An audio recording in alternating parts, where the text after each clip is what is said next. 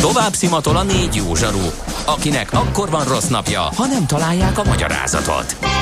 A francia kapcsolat a Wall Streetig vezet. Figyeljük a drótot, hogy lefüleljük a kábelt. Folytatódik a millás reggeli, a 90.9 Jazzy Rádió gazdasági mapetsója. A pénznek nincs szaga. Mi mégis szimatot fogtunk. Szép jó napot kívánunk a kedves hallgatóságnak, ez a Millás reggelét a 90.9 Jazzy Rádion, méghozzá június 10-én szerda reggel 9 óra 11 perckor ülünk itt együtt a stúdióban Ács Gáborra.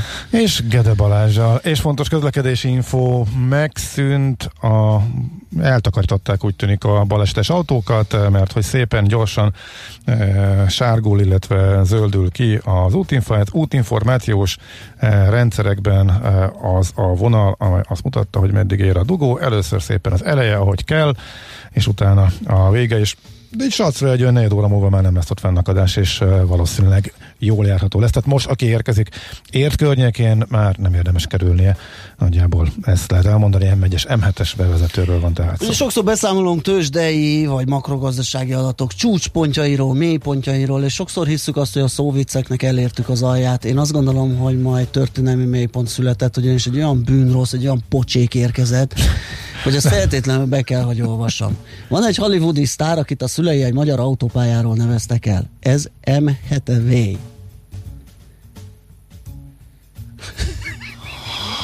Jó, köszönöm. Úgyhogy szerintem ne is próbálkozzatok, azt hiszem hetekre, hónapokra elértük a, a, a mélypontját ennek a műfajnak. Úgyhogy ez pusztán azért, azért osztottam meg veletek. Milyen legyen a jövő? Az oké, hogy totál zöld, de mégis mennyire?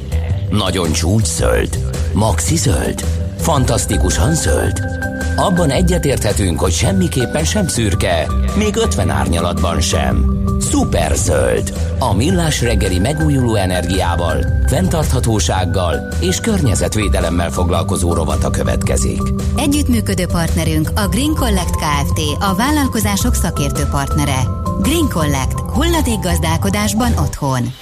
A Nemzeti Energiás Klímatervvel foglalkoztunk már párszor, e, egy érdekes e, szám, egy érdekes e, sarokpontját viszont még nem beszéltük meg, ugye 12%-os kibocsátás csökkentési célszám szerepel benne. Az üvegház hatású gázok esetében 2030-ig, ami hát nem biztos, hogy kellő tempó, kellő nagyság, és ezt eh, Munkácsi Bélával, az Energiaklub projekt vezetőjével fogjuk megbeszélni. Aki egyébként az ELTE környezet és eh, tájföldrajzi tanszék egyetemi adjunktusa is. Jó reggelt kívánunk! Jó reggelt, jó reggelt kívánok! Na hát, hogyha távolabbra rövünk, lövünk, ugye a 2050-es nulla emisszióig, akkor ez a tempó lehet, hogy kevésnek bizonyul. Ez egészen biztos, hogy kevésnek bizonyul, mert ezzel még mindig marad nagyságrendileg 40-45 millió tonna üvegházgáz kibocsátásunk 2030-ig, illetve bocsánat 2050-ig, úgyhogy ez, ez így ahhoz képest, amit az Európai Unió szeretne, és amire valóban szükség lenne, vagyis hogy nettó zéró kibocsátásunk legyen, hát ettől nagyon messze leszünk. Miért ilyen alacsony? És... Azt lehet hallani, hogy ez sokszor a kormányzat részéről, hogy hú, hát ezt valakinek meg kell fizetni ezt a számlát, meg hogy azért ez sokba kerül. Ez egy ilyen, ez egy ilyen óvatos lépések elvét próbálják követni? Én azt gondolom, hogy itt másról van szó, szerintem itt a alapvető természettudományos ismereteknek a hiányával Hú, az a nagyobbik baj Tudnám én ezt magyarázni. Egész egyszerűen arról van szó, hogy a, a világban megszületett az a felismerés, 50 évvel ezelőtt, a, amin ez a dokumentum nem nagyon tud túllépni, vagyis hogy ez a növekedés, központuság és mindig több energiát is. Szóval ez egész egyszerűen e, ebben a helyzetben, amiben most vagyunk, ez elfogadhatatlan. És erre a felismerésre e, már 10-15 éve rájöttek azokban az országokban, ahol kicsit előbbre gondolkodnak, például az Egyesült Királyságban már 2006-ban megszületett az úgynevezett Stern jelentés, ahol a Világbanknak az egyik legkiválóbb szakértőjét kérték föl, és a csoportját, hogy nézzék már meg, hogy közgazdasági szempontból mit rejt ez az egész éghajlatváltozás, és azt mondták, hogy mm, az derült ki ennek az elemzésnek a végén, hogy ez a, a legnagyobb kihívás, amivel az emberiség szembe kell, hogy nézzen, és ha nem teszünk valamit, de rögvest, akkor ö, gazdaságilag fog összeomlani minden itt körülöttünk. Szóval, hogy ez egy gazdasági racionalitás, és most megint egy külföldi példával hozakodnék elő, ugye az Obama adminisztráció 2013-ban vezetett be egy klímaprogramot, és ne gondoljuk azt, hogy emögött egy ilyen kőkemény zöld politizálás van, ez egyértelműen egy gazdasági érdekből bevezetett intézkedés volt, mert hogy abban az évben lépte túl az évi 100 milliárd dollárt a kár enyhítésre fordított kormányzati kiadás. És hát ez az amerikai Egyesült Államok számára is egy, egy olyan megrázó összeg, amit hát nem nagyon tudnak ők se finanszírozni hosszú távon, pláne ha ez a növekedési tendencia tovább folytatódik, ami különben teljesen nyilvánvalóan látszik az 1970-es évek eleje óta, bármint hogy a kiadásoknak és a károknak a növekedése. Szóval uh, itt, uh, ha a kőkemény gazdasági racionalizás, racionalizás irányából nézem, akkor ugye van egyfelől egy ilyen kényszer, ami az éghajlatváltozásból fakad, és van egy másik szempont, az viszont inkább a lehetőség. Tehát, hogy ezekben az országokban, akik messze-messze járnak előttünk, ott, ott ebben inkább innovációs lehetőséget, piaci lehetőséget látnak. Most egy, egy Dán példát hadd mondjak.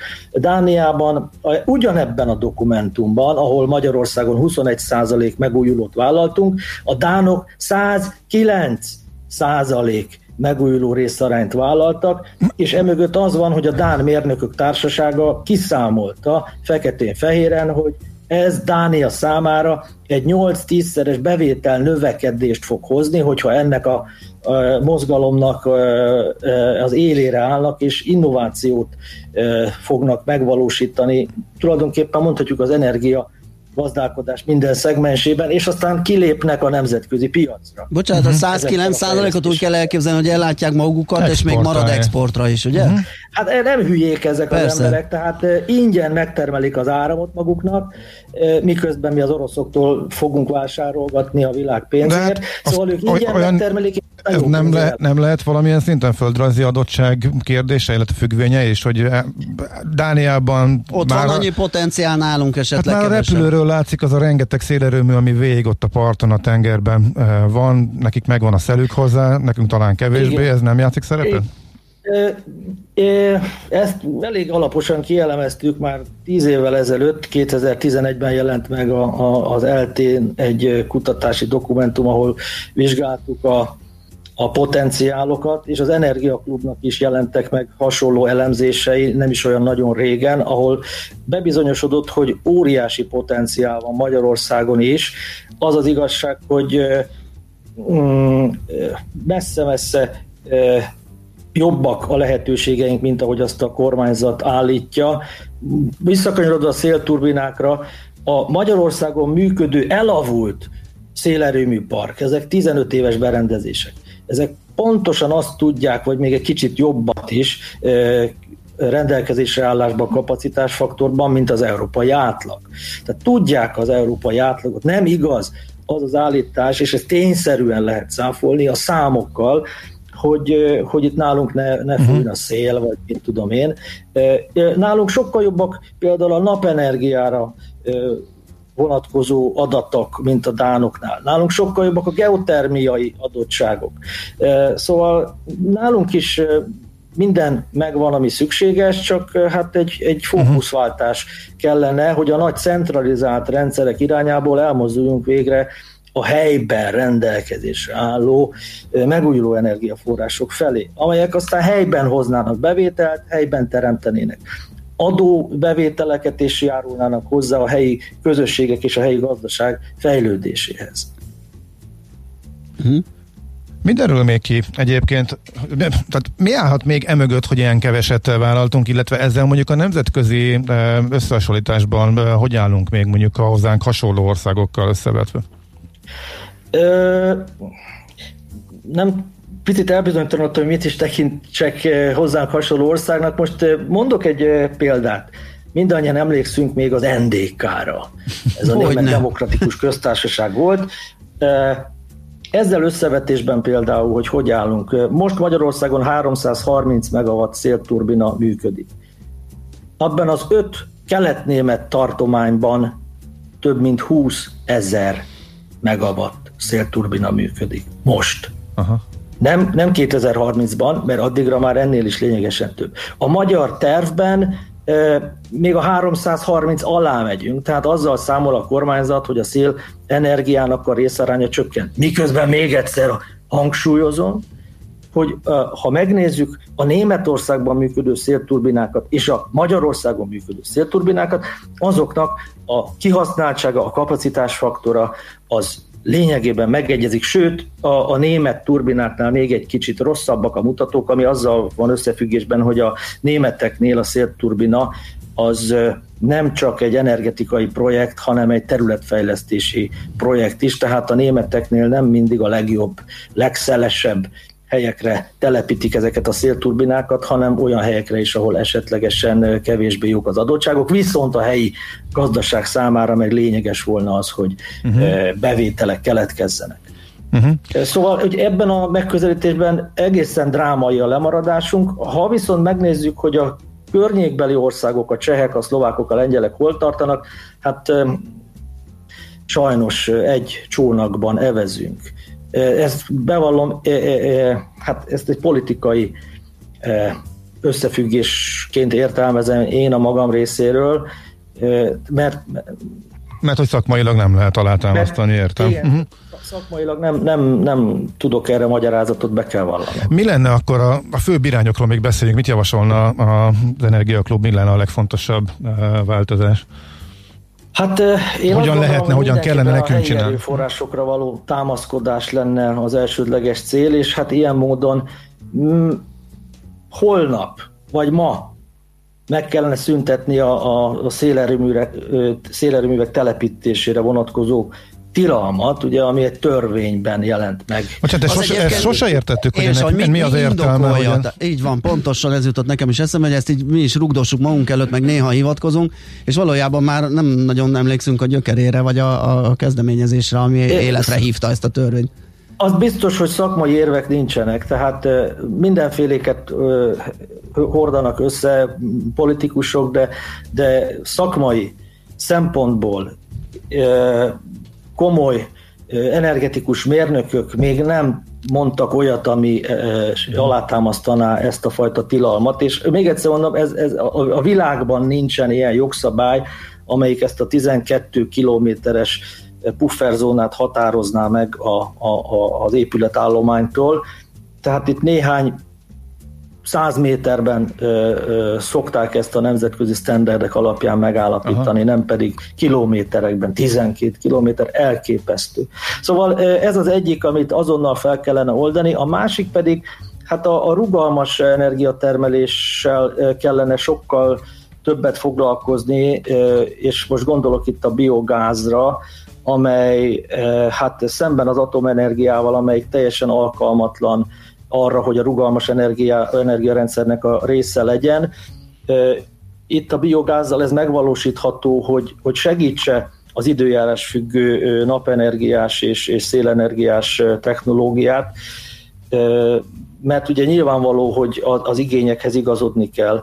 És akkor van egy másik szempont, hogy milyen fajta időbelisége van ezeknek az igényeknek. Ebbe is alaposan be lehet, bele lehetne nyúlni, hogyha ha megvalósulna egy rugalmas árképzés, amikor drága lenne az energia, például olyankor, amikor nem fúj a szél, vagy nem süt a nap, és olcsó lenne az energia akkor, amikor ezek rendelkezésre állnak nagy mennyiségben ezek a források, és ilyen módon működtetve az energiarendszert rá lehetne bírni a nagyfogyasztókat, például a vegyipart, hogy csak egy olyan példát mondjak, amiben nagyon komoly nemzetközi eredmények vannak már.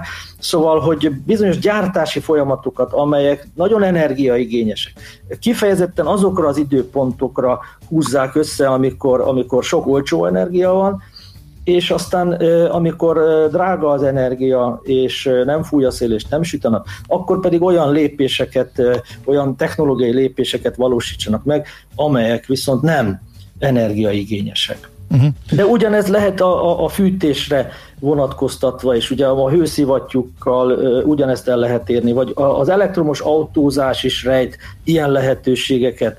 Szóval ez, ez ugye ez az okos energiarendszer felé való elmozdulás, ami hát immelámmal megjelenik ebben a dokumentumban, de messze nem azzal a súlyjal, ahogy mi szeretnénk. És hát van egy, van egy kardinális terület, ahol, ahol hát nagyon elkeserítő a helyzet, ez pedig az energia hatékonyság és az energia tudatosság. Ez egy két különböző terület persze, de mind a kettő az nagyon elhanyagolt szerepet tölt be ebben a dokumentumban. Az energia hatékonyság az például én nem is értem, tehát nem is jelenik meg.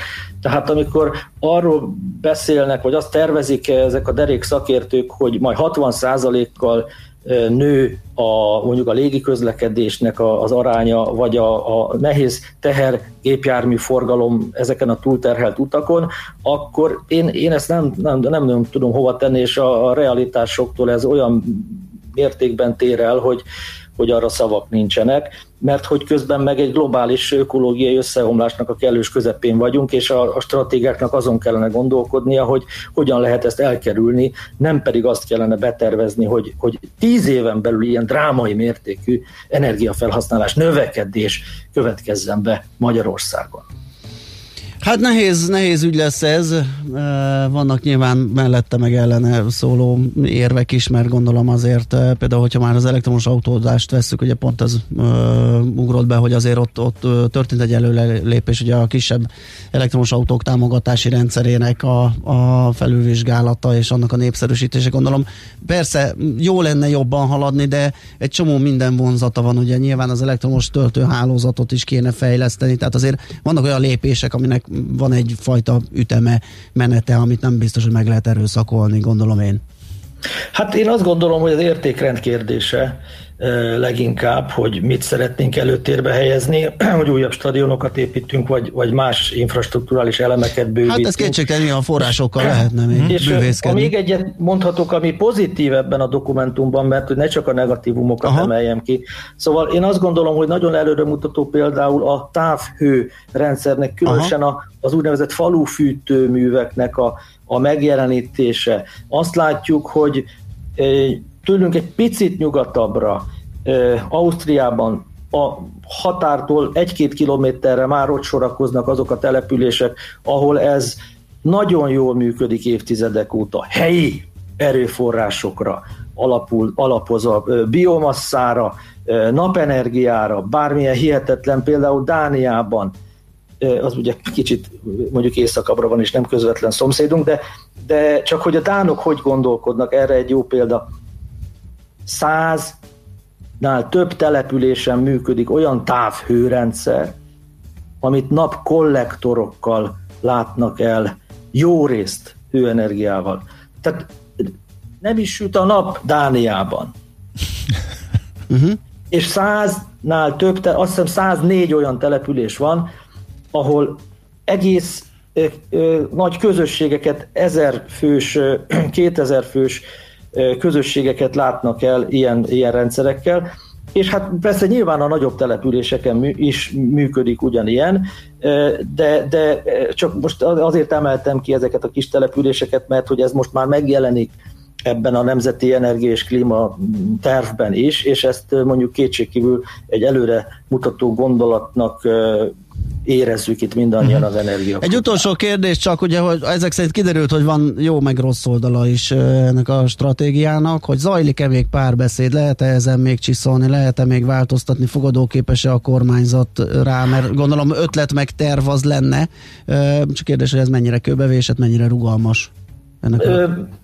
Bevallom, hogy én nem tudom, hogy a kormánynak mik az elképzelései, azt tudom, hogy egy folyamatos kényszer van arra, hogy ezt csiszolja minden egyes ország, és lépjünk előbbre. Ez a kényszer, ez az ENSZ részéről is kitapintható és érzékelhető, ugye és a Párizsi megállapodásban mi vállalásokat tettünk, és ezeknek része az, hogy folyamatosan próbáljuk újra gondolni mindazt, amit vállalásainkban korábban megtettünk, és próbáljuk további fejlesztésekkel azt elérni, hogy a kibocsátásunk még jobban csökkenjen, és hát ez, ahogy láttuk a bevezető gondolatokban, hogy itt nálunk Magyarországon ez a 12%-os csökkentés jelenik meg 10 éves időtávlatban, és ugye látjuk, hogy ez elfogadhatatlan mindenféle szempontból. Szóval, hogy egészen biztos, hogy a kormányzat előbb-utóbb rákényszerül arra, hogy újra gondolja ezt a stratégiát, és egy sokkal intenzívebb átalakulást indítsunk meg végre, mert még egyszer hangsúlyozom, ez az ország stratégiai és gazdasági érdeke. Jó, hát reméljük, hogy akkor ez még alakulhat annyit, hogy jó legyen. Köszönjük szépen a beszélgetést, jó munkát és szép napot kívánunk! Minden jót kívánok! Viszont hallásra! Viszont hallásra. Munkácsi Bélával, az Energiaklub projektvezetőjével beszélgettünk a Nemzeti Energia és Klíma tervről, illetve az abban foglalt 12%-os kibocsátás csökkentési célszámról. A Millás reggeli megújuló energiával, fenntarthatósággal és környezetvédelemmel foglalkozó rovata hangzott el. zöld, hogy a jövő ne szürke legyen, hanem zöld. Oké? Okay? Együttműködő partnerünk a Green Collect Kft. A vállalkozások szakértő partnere. Green Collect. gazdálkodásban otthon. Műsorunkban termék megjelenítést hallhattak. Releváns tartalmat és inspiráló gondolatokat fogyasztanál a reggeli kávéthoz. Érdekes információkat hallgatnál Budapestről a stílusos zenék között. Szívesen csemegéznél az egyetülálló zenei repertoárban. A hazafelé vezető útra is válogatott tartalmakat vinnél magaddal. Ha legalább háromszor feleltél igennel, akkor mi vagyunk a te rádiód. 90.9 Jazzy, ha többre vágysz. Reklám legyen szemtanúja annak, amint egy nagy rendezvény a digitális térbe vonul. Tizedik jubileumi Infoparlament 2020. június 11-én rendhagyó módon online. Fókuszban a világjárvány miatt felgyorsult digitalizáció, az informatikai eszközök és alkalmazások, a gazdaság újjáélesztése és a társadalmi kommunikáció. Részletes program és jelentkezés a konferencia weboldalán www.infoparlament.infotér.eu hogy erre vártál. Áltattuk a terepet a kedvezményeknek Hyundai márka kereskedéseinkben. Ne hagyd ki készletkisöprő akciónkat, és vidd haza népszerű SUV modelljeinket felszereltségfüggően, akár 1 millió 175 ezer forint kedvezménnyel. Szerezd meg Kona, Tucson vagy Santa Fe modelljeink egyikét. További részletekért látogass el Hyundai márka kereskedéseinkbe, vagy a www.hyundai.hu oldalra.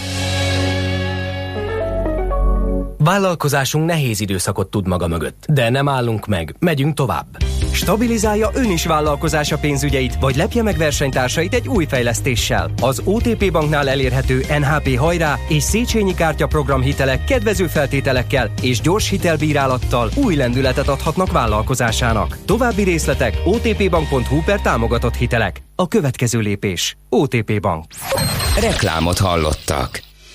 Rövid hírek a 90.9 Jazzin. Péntektől szabad az átjárás Horvátországba. Újra megnyílhat a magyar és a horvát határ, így már nem kell karanténba vonulniuk azoknak, akik Horvátországba utaznak, jelentette be Szijjártó Péter. A külgazdaság és külügyminiszter tájékoztatása szerint a számok azt jelzik, hogy a közép-európai országok jól védekeztek, sikerült kontroll alatt tartani a koronavírus terjedését, ami lehetőséget teremt az óvatos nyitásra. Hozzátette már korábban megnyitották a határt Ausztria, Szlovákia, Csehország, Szlovénia és Szerbia felé, és egyik határnyitás sem okozott negatív fordulatot a vírus terjedésében. Mindössze tíz újabb magyar állampolgárnál mutatták ki az új koronavírus fertőzést. Ezzel 4027 főre nőtt Magyarországon a beazonosított fertőzöttek száma. Meghalt egy 37 éves férfi, akinek az eddigi rendelkezésre álló információk szerint nem volt ismert alapbetegsége. Ezzel 551 főre emelkedett az elhunytak száma, 2355-en pedig már meggyógyultak, közölte a koronavírusról tájékoztató hivatalos honlap. Mostantól a kisvállalkozások 0%-os kamat mellett igényelhetnek hitelt az mfb.com. Marga Mihály pénzügyminiszter hangsúlyozta, ez a jelenlegi legkedvezőbb és legolcsóbb finanszírozási lehetőség a válság alatti működéshez, illetve a felkészüléshez a gazdaság újraindítása utáni versenyre. A fölvehető legmagasabb hitelösszeg beruházás esetén 150 millió, forgóeszköz és likviditás finanszírozás esetén pedig 300 millió forint. Gyorsabb és egyszerűbb lesz az örökbefogadás menete, így az eddig általában másfél-két éves procedúra akár kilenc hónapra is rövidülhet. A cél, hogy minél több gyerek nőhessen fel családban, és hogy azok, akikről vérszerinti szüleik lemondtak, a lehető leggyorsabban kaphassanak új szülőket. Június 25-től ismét látogatható a Párizsi Eiffel-torony. A turista látványosság a koronavírus járvány miatt március közepén zárt be. Egyelőre csak a második emeletig, és csak gyalog lehet majd felmenni. A maszkviselés pedig 11 éves kortól lesz kötelező. A torony csúcsa még zárva marad, de várhatóan már a nyár folyamán a legfelső szintre is fel lehet majd jutni. Ma változóan felhős és napos időnk lesz. Több felé várható zápor és zivatar, a szél csak zivatarban lehet erős, olykor viharos. Délután 22 és 27 fok között alakul a hőmérséklet, és még a következő napokban is hasonló időre készülhetünk. A hírszerkesztőt Schmidt-Tandit hallották friss hírek legközelebb fél óra múlva. Az időjárás jelentés támogatója a Software van Hungary Kft. A felhőszolgáltatások szakértője. Software van. Felhőben jobb. Budapest legfrissebb közlekedési hírei, itt a 90.9 jazz jó napot kívánok! A fővárosban csütörtöktől folytatódik a nagykörúti villamosok pályafelújítása. Budán az Irinyi József utcában a Karinti Frigyes út és a Petőfi híd között mindkét irányban sávlezárásra és sávelhúzásra számítsanak. A József körúton az Üllői út és a Csepregi utca között nem lehet parkolni. Vasárnapig a 4-es és a 6-os villamos helyett pótlóbusszal utazhatnak a Korvin negyed és a délbudai végállomások között. Ezt követően július közepéig a 4-es és a 6-os villamos helyett a Petőfi híd budai hídfő és a délbudai végállomások között jár majd a pótlóbusz. Megszűnt a forgalmi akadály az újpesti Nádor utcában a Tűr István utcánál. Az érintett BKK járatok ismét az eredeti útvonalon közlekednek. Baleset okoz torlódás továbbra is az m 1 es közös bevezető szakaszán a Budaörsi bevásárlóközpontnál. Sötétek a jelzőlámpák a Nagykörút, Ülői út csomópontban, itt a forgalmat továbbra is rendőrök irányítják. Nehezen járható a Kerepesi út az Őrsvezérterétől, az Egresi út és a Magyaródi út pedig a Hungária körút előtt. Vas Gabriella, BKK Info. A hírek után már is folytatódik a millás reggeli, itt a 90.9 jazz Következő műsorunkban termék megjelenítést hallhatnak.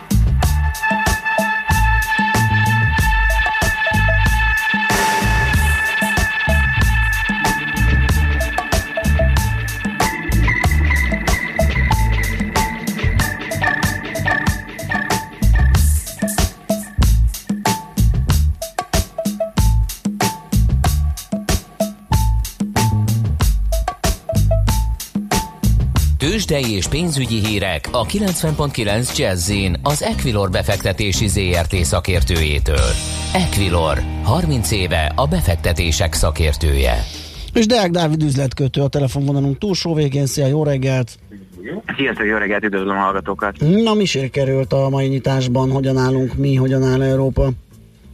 Picit eseménytelenül indul a mai kereskedés mind Európában, mind a budapesti értéktől, de most 0,3% pluszban van a BUX 1,3 milliárdos forgalom mellett, 37.988 ponton áll, és mind az OTP, mind a MOL, mind a Telekom 0,2%-ot tud emelkedni, az OTP 11.550 forinton, a MOL 2018 forinton, és a Telekom 384 forinton áll, és 0,3%-ot esik a Richter, most 6995 forinton kereskedik. Most egyenlőre úgy látszik, hogy minden befektető az esti Fed Aha. kamat döntőülésre és a közleményre figyel és kivár. Hát főleg ugye, hogy ez a múlt heti munkaerőpiaci adat egy picit bele, bele um, rajzolt a képbe, tehát most um, az egy érdekes, hogy mennyire jól sikerült, úgyhogy nyilván hát kíváncsiak a kommentre, hogy mit gondol a Fed a gazdaságról ennek fényében. Abszolút, ugyanis az elemzői konszenzus is sokkal negatívabb adatot várt, mint ami kijött tényszerűen, de ugye nem csak a kamat döntülés, hanem ugye a módosított makrogazdasági előrejelzés is kijön az esti órákban, úgyhogy most minden piacon úgy látjuk Aha. egyébként, hogy, hogy kivárás. A forgalom milyen nálunk? Ugye a tegnapi az ilyen átlag körüli volt, most a nyitásban mit érzékeltek, mekkora az aktivitás? Ez az 1,3 milliárd forintnak a 80%-a igazából az OTP-hez kapcsolódik. Aha. Ez most azért az elmúlt napokhoz inkább egy picit alacsonyabb. Uh-huh. Uh, itt is, ebbe a forgalmon is úgy látszik, hogy a kivárás. A kivárás mindenképp, ami ugye sajnos nálunk meg sem jön a mai kereskedésben az info, úgyhogy ez lehet, hogy végig kíséri az egész napot, ugye, mert olyan 8 óra körül este van. magyar idő szerint kapunk majd híreket. Mi újság a forintpiacon? forintpiacon is igazából napok óta 344 forint körül mozog az euró, most jelenleg 344 forint 40 fillért kell fizetni egy euróért, és 303 forint 50 fillért a bankközi devizapiacon. Pici dollár gyengüléssel kezdjük a napot, a euróforintban igazából továbbra se látunk éles mozgásokat. Egyébként Európa szerte ez a kivárás jellemző? Furcsa lennám, hogyha nem, hogyha valahol esetleg más lenne a helyzet, és csak mi aggódnánk, vagy mi várnánk feszülten a Fed döntésén? Nagyon hasonló igazából Aha. mindenhol a hangulat, körülbelül ilyen fél százalék pluszban vannak az európai tőzsdék, mind a német DAX, mind a párizsi Kakaron, mind a londoni FUCI, forgalmak ott is elmaradnak az átlagtól, úgyhogy igen, abszolút kivárás, kivárás van a hangulaton, de egyébként a német vagy bocsánat, az amerikai határidős indexek is ezt a egy picit pozitívba, körülbelül fél százalék pluszban van mind a NASDAQ, mind az S&P. Érdekesség, hogy a NASDAQ határidős az most 10.000 pont fölött van, 10.003 jelen pillanatban. Ah, tegnap megjárta rendesen a kereskedés során is, csak aztán visszabukott a végén alá, de hát ez is történelmi csúcsot jelent. Így van, így van, így van. Ez, mindenképpen érdekes. Meglátjuk, hogy így van. nyitásra hogy fognak reagálni. Oké, okay, rendben, köszi a beszámolót, jó munkát, szép Köszönöm, napot! Szép szia, napot, szia. Munkát, Deák Dávid üzletkötővel beszélgettünk a tőzsdenyítás követő árfolyamokról. Tőzsdei és pénzügyi híreket hallottak a 90.9 jazz az Equilor befektetési ZRT szakértőjétől. Equilor, 30 éve a befektetések szakértője. Na most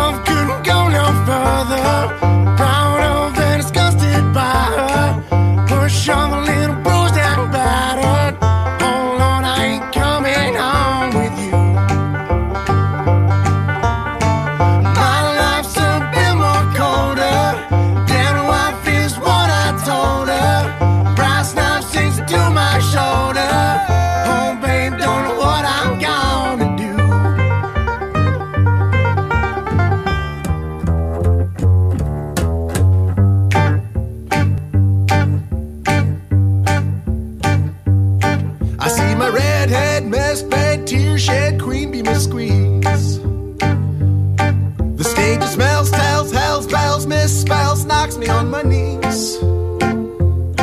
It didn't hurt, flirt, blood, squirt, stuff, shirt like me on a tree. After I count down three rounds in hell, I'll be in good company.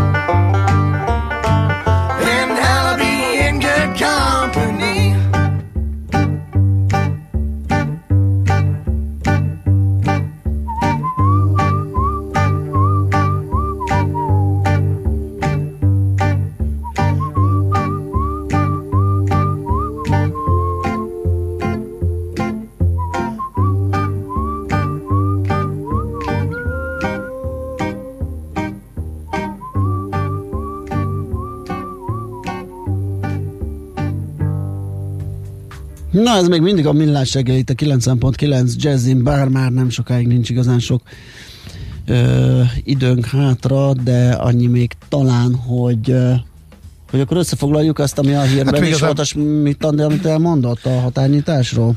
Hát ugye most már csak, ha jól számolom, akkor már csak Románia és Ukrajna maradt ki a határnyitásokból, tehát azzal, hogy bejelentett, hát bejelentette, és akkor itt álljunk meg egy pillanatra, hogy most mi itt az információ forrás, ahol tájékozódhatsz?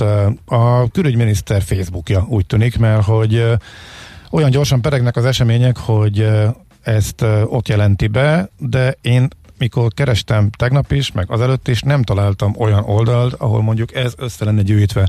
Tehát nem, erre lenne, nem erre lenne való mondjuk a, akár csak a koronavírus hivatalos oldal, vagy, vagy bár, de egyébként bármi. Igen. Ahol mondjuk ezek is fönn vannak, és most abban az időszakban vagyunk, amikor a nyitás uh, zajlik, és folyamatosan naponta érkeznek a hírek, úgyhogy tök jó lenne, hogyha valaki csinálna egy ilyet, és hát, hát ez leginkább hivatalos oldal lenne jó, hogyha összejönne, hogy pontosan akkor mi a helyzet.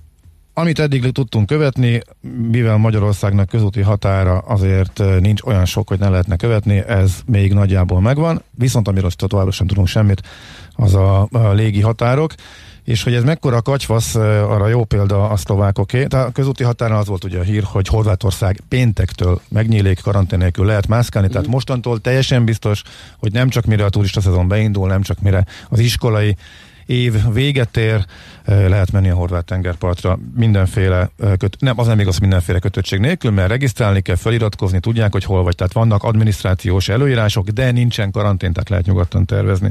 Szlovákiában tegnap bejelentették, hogy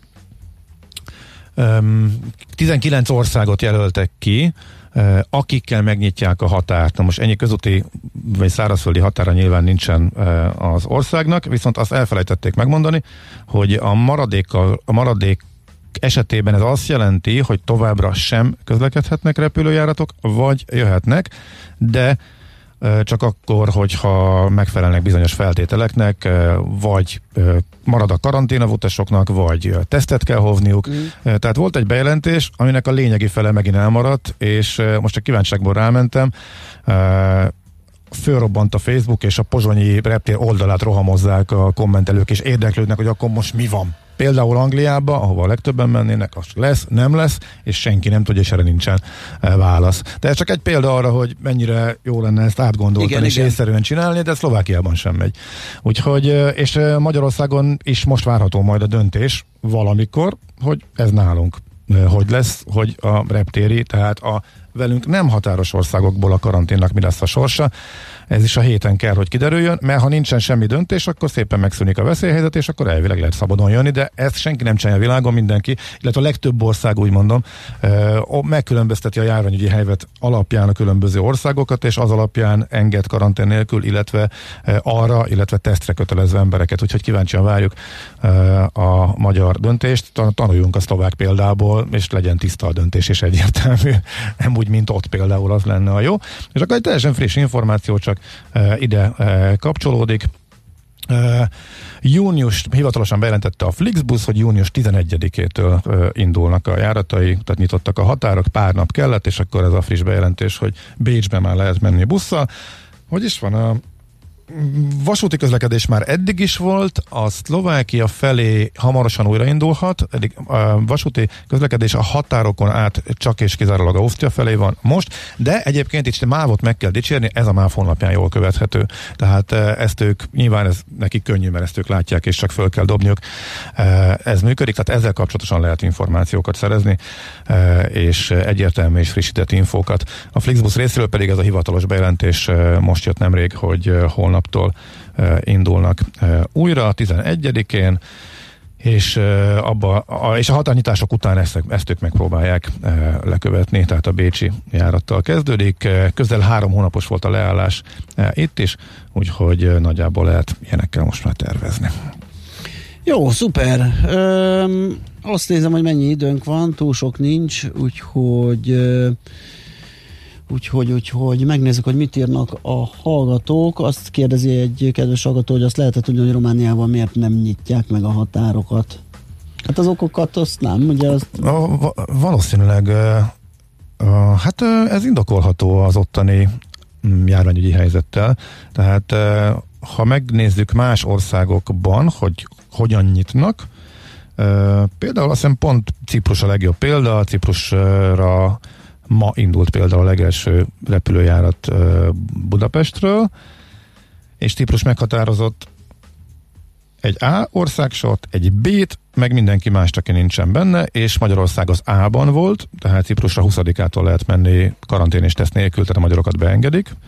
Görögországban 15-től egyébként, de úgy emlékszem, hogy Románia pont a B kategóriában van, tehát az egyel gyengébben, Ukrajna pedig egyáltalán nincsen rajta, tehát ott súlyos még a helyzet, tehát ez szerintem az, ami maximálisan indokolható, tehát akár csak magyar oldalról is indokolható, hogyha óvatosabbak vagyunk. Most ugye mindenki a nyitásoknál azt nézi, hogy nehogy ki- kintről behozzák, ha már mi jól állunk, akkor nehogy úgy éledjen újra, hogy akkor kintről behozzák a vírust, illetve a járvány második hulláma emiatt induljon el.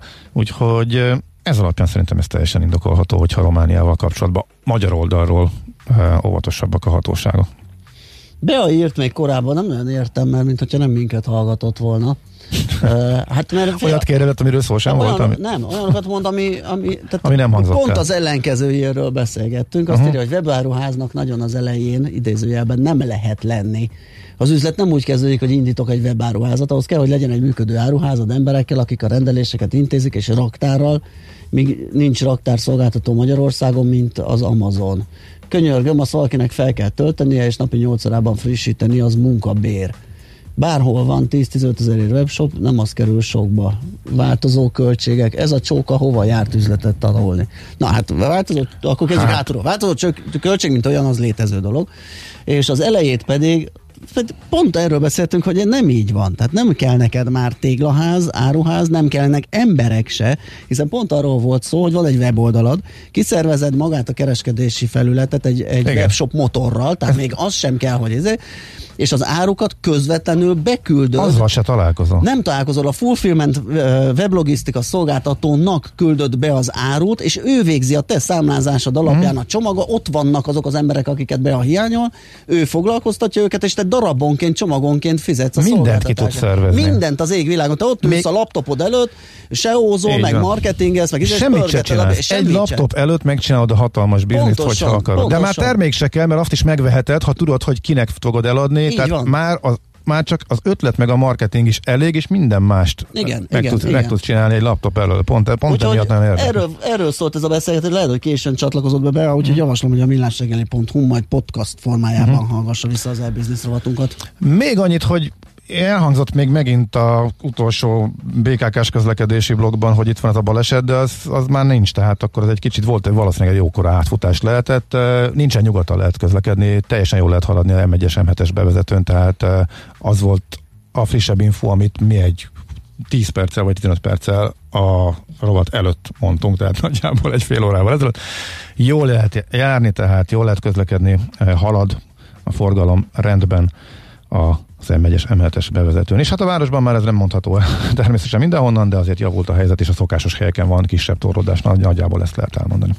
Meg azt, hogy jön mit adni a hírekkel, mert ezt minden óra és fél óra elején elmondtuk ma, aztán majd holnap lehet, hogy nem ezt mondjuk, nem tudom, hogy ki lesz, de most mit adni jön a hírekkel, utána jó sok zene itt a 90.9 Jazzin délutáni programok, maradjatok itt, hallgassátok a rádiót, élvezzétek a mai napot is, legyen szép, ez mindenkinek. Sziasztok! Már a véget ért ugyan a műszak, a szolgálat azonban mindig tart, mert minden lében négy kanál. Holnap reggel újra megtöltjük a kávés bögréket, beleharapunk a fánkba és kinyitjuk az aktákat. Addig is, keressetek minket az arcaktákban, a közösségi oldalunkon. A mai adás podcastjét pedig holnapunkon. Millás reggeli, a 90.9 Jazzy Rádió gazdasági Muppet show-ja. Ha csak egy műsorra van időd idén, tégy róla, hogy ez legyen az. Csak egy dolog lenne még. Műsorunkban termék megjelenítést hallhattak.